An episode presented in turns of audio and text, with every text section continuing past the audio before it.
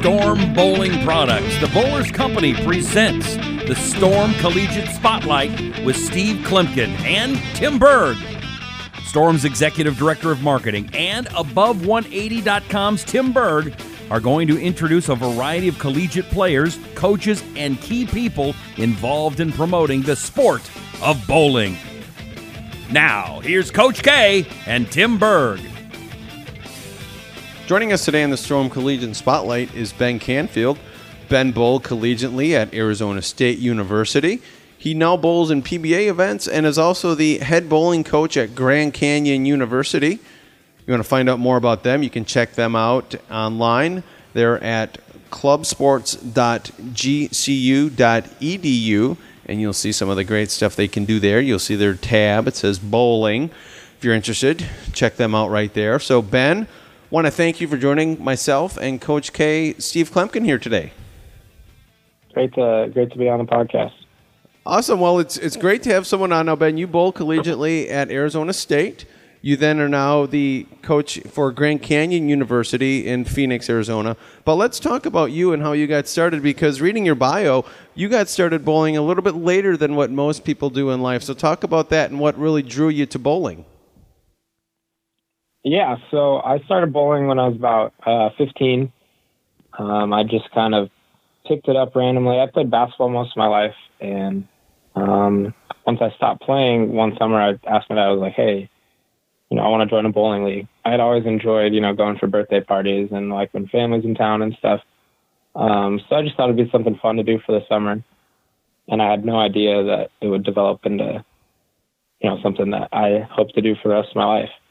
Um, so I started right then. Uh, my first JBT I bowled was uh, sophomore or February of my junior year of high school, and that was like my first exposure to you know tournaments and um, it was through JBT that I met some guys at ASU, um, and I was already looking at that school for my studies, and just seemed kind of like the fir- the perfect fit um, for me to pursue bowling a little more as I was very more passionate about it, and as well as uh, it made sense for me academically as well. Well, tell us a little bit more about your about your style too. Now, you started uh, like we were just talking here a little bit later in high school, and you're a two-hander, right? Mm-hmm. Correct. Did, did did you did you start that just from bowling with house balls because they were plastic balls and trying to make them hook, or or did you see that as uh, the best bowlers in the world were two-handers, or how, how'd that start? So, uh, the first ball I drilled uh, was just a conventional plastic ball, 14 pounds, and I threw it straight at the head pin for a, for a whole winter season. Um, I averaged about 158 and then my dad had an old ball in the garage. I have no idea where he got it or what kind of ball it was, but I had seen somebody bowl two handed, probably on TV or YouTube or something. I was like, I'm going to try that. And I tried it and I shot 192 my first game. I always remember that. And from there, I was, I was hooked. Um, I had never really been approached by one of the coaches in my league um, to like teach me how to, to hook it you know, conventionally, uh, like with my thumb in it. And so I just kind of uh, used my natural athletic talent to develop that um, early on. Yeah, so talk about your time bowling for ASU and what are a couple of the memories that maybe stick out for you guys, whether that be bowling tournaments, whether that be some of the camaraderie that you have with the team and you still have with the team when you're on the road, or what really sticks out to you uh, from bowling with uh, Arizona State? Yeah, I mean, college bowling is one of the best experiences of my life.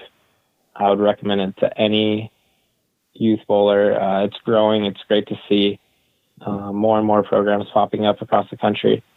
Um, some big highlights were, uh, like you said, the camaraderie. So I have I have friends for life, uh, friends that are still on the ASU team, friends that I bowled with for one year, um, and now I bowl nationals with them every year, and then friends that um, graduated at the same time as me. Um, so we're all over the the country now, but like we have times where we get to, together and kind of just relive those old memories. Uh, on the West Coast, we drive pretty long distances to tournaments, so that creates a lot of time to uh, build those relationships. Um, and I guess from a from a competition standpoint, uh, a couple good memories were um, my senior year. We won uh, this tournament uh, called the Sin City Open. It's in January, um, right before Tier One. It's a Friday only tournament, and uh, we were definitely underdogs going into it, and uh, we ended up bowling Midland in the final position round and and held on for the win. And um, I don't think anybody expected us to win, let alone you know finish in the top three in that tournament. So that's definitely a, a highlight that I'll remember for the rest of my life. Ben, was there ever any animosity amongst people that had been bowling for years, you know, and then you look at this hotshot kid coming in. He's you know picked up bowling two years, and he's bowling for ASU three years for ASU. Did did you ever sense any of that from the team, or was it something where it didn't matter as long as you could strike? Yeah, I think it's the latter. Um, I, I, to be honest, like from a technical standpoint, I knew nothing about bowling coming into um, into school, and a lot of that a lot of my growth in in that area of the game uh, comes from my, came from my coach Jordan Nasper. Um, kind of developed. We worked on you know learning how to see a lane and learning what kind of ball reaction to look for. He he barely touched my swing for the first full year, and then um, once I understood what you know what shapes I needed to see on, see on the lane, what kind of balls I needed to be throwing, what situations, my swing kind of naturally developed. Um, so I think I think the other bowlers on the team just kind of uh, I mean we had a mutual respect for everybody. You know, we want everybody to to get as good as they can. You know, because that's gonna um, you know help the team be successful. So I don't think there was ever any animosity.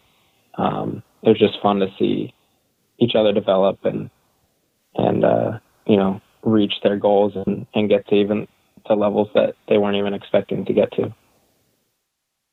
You you had mentioned earlier, you know, you were talking about when you were growing up and kind of looking at some potential schools to go go to for a university and ASU had caught your eye.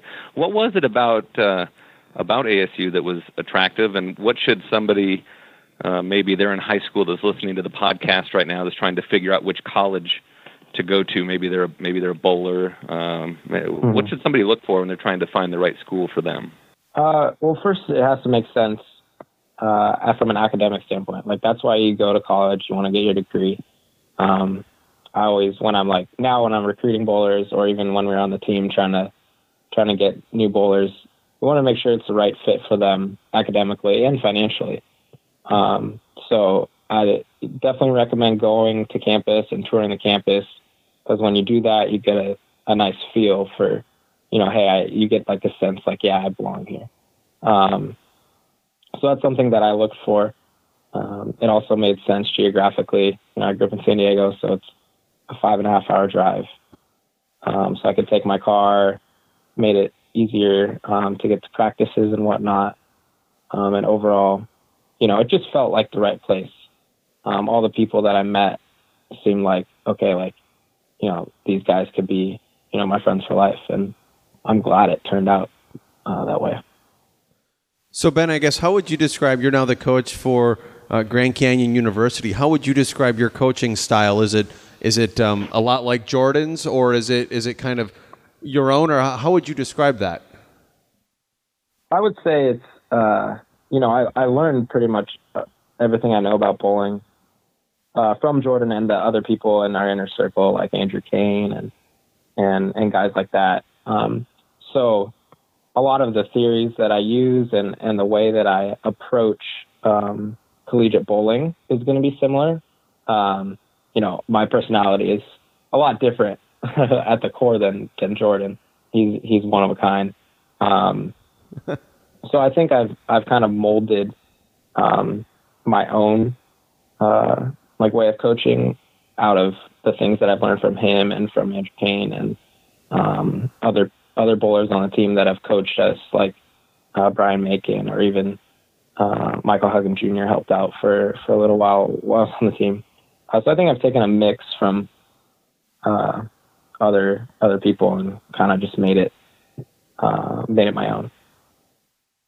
So how do you, as far as like your coaching philosophy there, then you're talking, how do you kind of break down or address uh, like say physical game, you know, versus like the mental game versus just like lane play and ball reaction? Is do you do you split them up equally, or is there one of those aspects you put more focus on?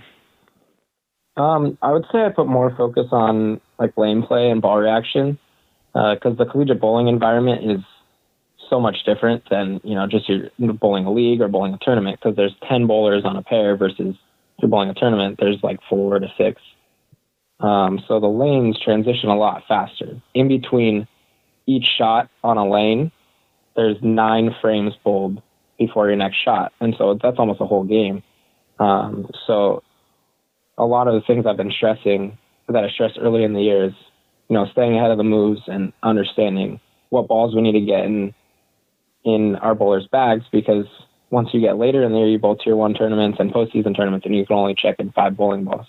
So having the right tools um, to attack the lane conditions correctly is is really important. Um, if there are you know big flaws in somebody's physical game, yes, we'll address that right away.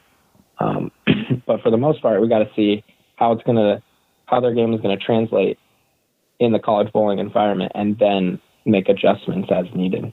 That's kind of how I go about go about it. So, Ben, with you guys being a club program, explain what that means to someone who may be thinking of checking out Grand Canyon or checking out ASU, and what that you know what the differences would be between going from a club program like you guys are to say the Wichita States or Nebraska's or those sorts of schools.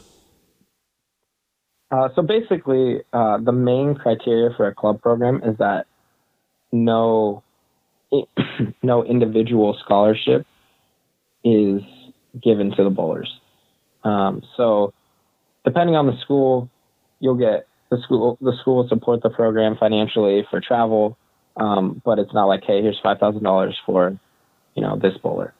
Um, a lot of a lot of club programs do some fundraising on the side to help you know go to bigger tournaments. If you make nationals, you know that's some extra cost there, so sometimes you have to fundraise that. Um, but you're still competing at the highest level in the sport.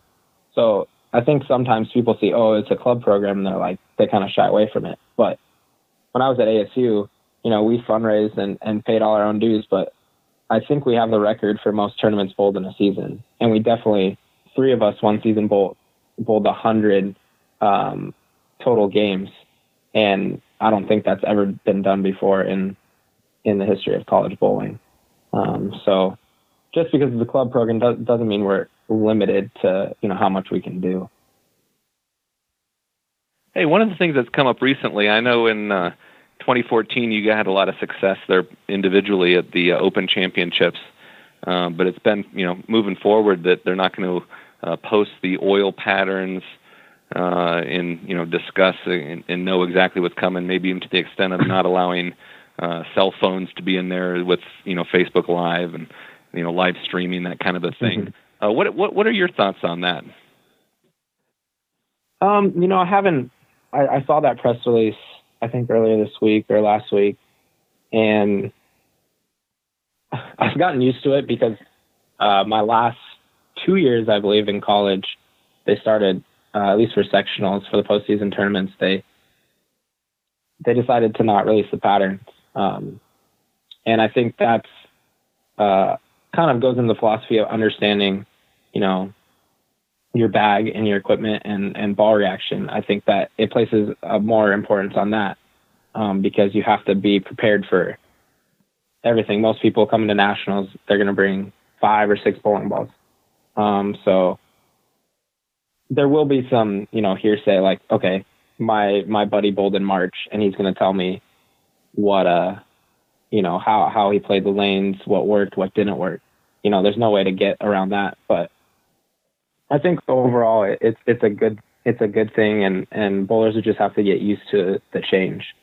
Um, I think it's going to add a little bit of a little bit more skill to when you get there and figuring it out. Um, maybe you'll spend some more time rolling the bowler's journal, um, you know, getting some practice on the double singles pattern, or if they're doing the team practice sessions again, that that'll become a lot more valuable um, since they're not like live streaming or anything like that. Okay, now this is the uh, Storm Collegiate Spotlight, but I know also Ben that you get some assistance and support from 900 Global. So, what you know, when we're talking about building an arsenal, uh, you had mentioned that there. What what do you consider? How do you build an arsenal? You know, as far as your equipment, 900 Global, and maybe elsewhere. Yeah. So ASU, we're sponsored by 900 Global. Um, at, at GCU, we're we're kind of a free agent school. Um, oh, okay. So 900 Global helps us out um, quite a bit, but we're not per se, uh, you know, on full full staff with them, if that makes sense. Um, okay. But what I look for in determining an arsenal is, uh, at least in, in college bowling, we look we basically have like one one reed ball, one usually a ball that's going to be at the top of your bag, you know. So for me, uh, right now it's a 900 Global Dream On. That's that's the ball that I base all of my arsenals off of. Um, so you kind of want to have something that's going to be weaker, you know, for late in the day because at nationals we bowl six games on doubles and singles. So you need a ball that um, you're going to be able to get deep and steep with and and play the burn, um, as well as something that's you're going to be able to shut the lane down with for for on fresh because um, you want to develop the pattern nicely. So um, I kind of look for uh, just a, a, good mix of of some some smooth ball reaction to you know your your super big hook to maybe a couple hybrids in there and then a pearl at the end, um, and then obviously uh, one of the most important pieces in a in a bag is your plastic ball because um, anywhere you go, spares are going to be important. Ben, how do you feel your age, being so close to just graduating from college, helps you with uh, with coaching both the men and women's teams? Yeah, I think it's uh, an interesting dynamic for sure.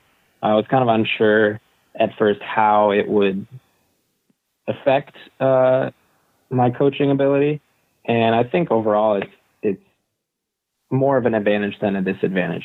Yeah, I'm I'm young and you know I'm still learning a lot about coaching, um, but I think it allows me to develop uh, you know tighter relationships with some of the bowlers uh, because I am so close in age. Um, I think that can make certain situations a little more uh, comfortable uh, for the bowlers and even myself because you know we grew up in the same era. We you know a, a lot of the stuff that we talk about on on road trips, you know, it's very relatable. And I even have a couple bowlers that are older than me, so that that's a little weird at times, uh, you know, because I'm like the the voice of reason there.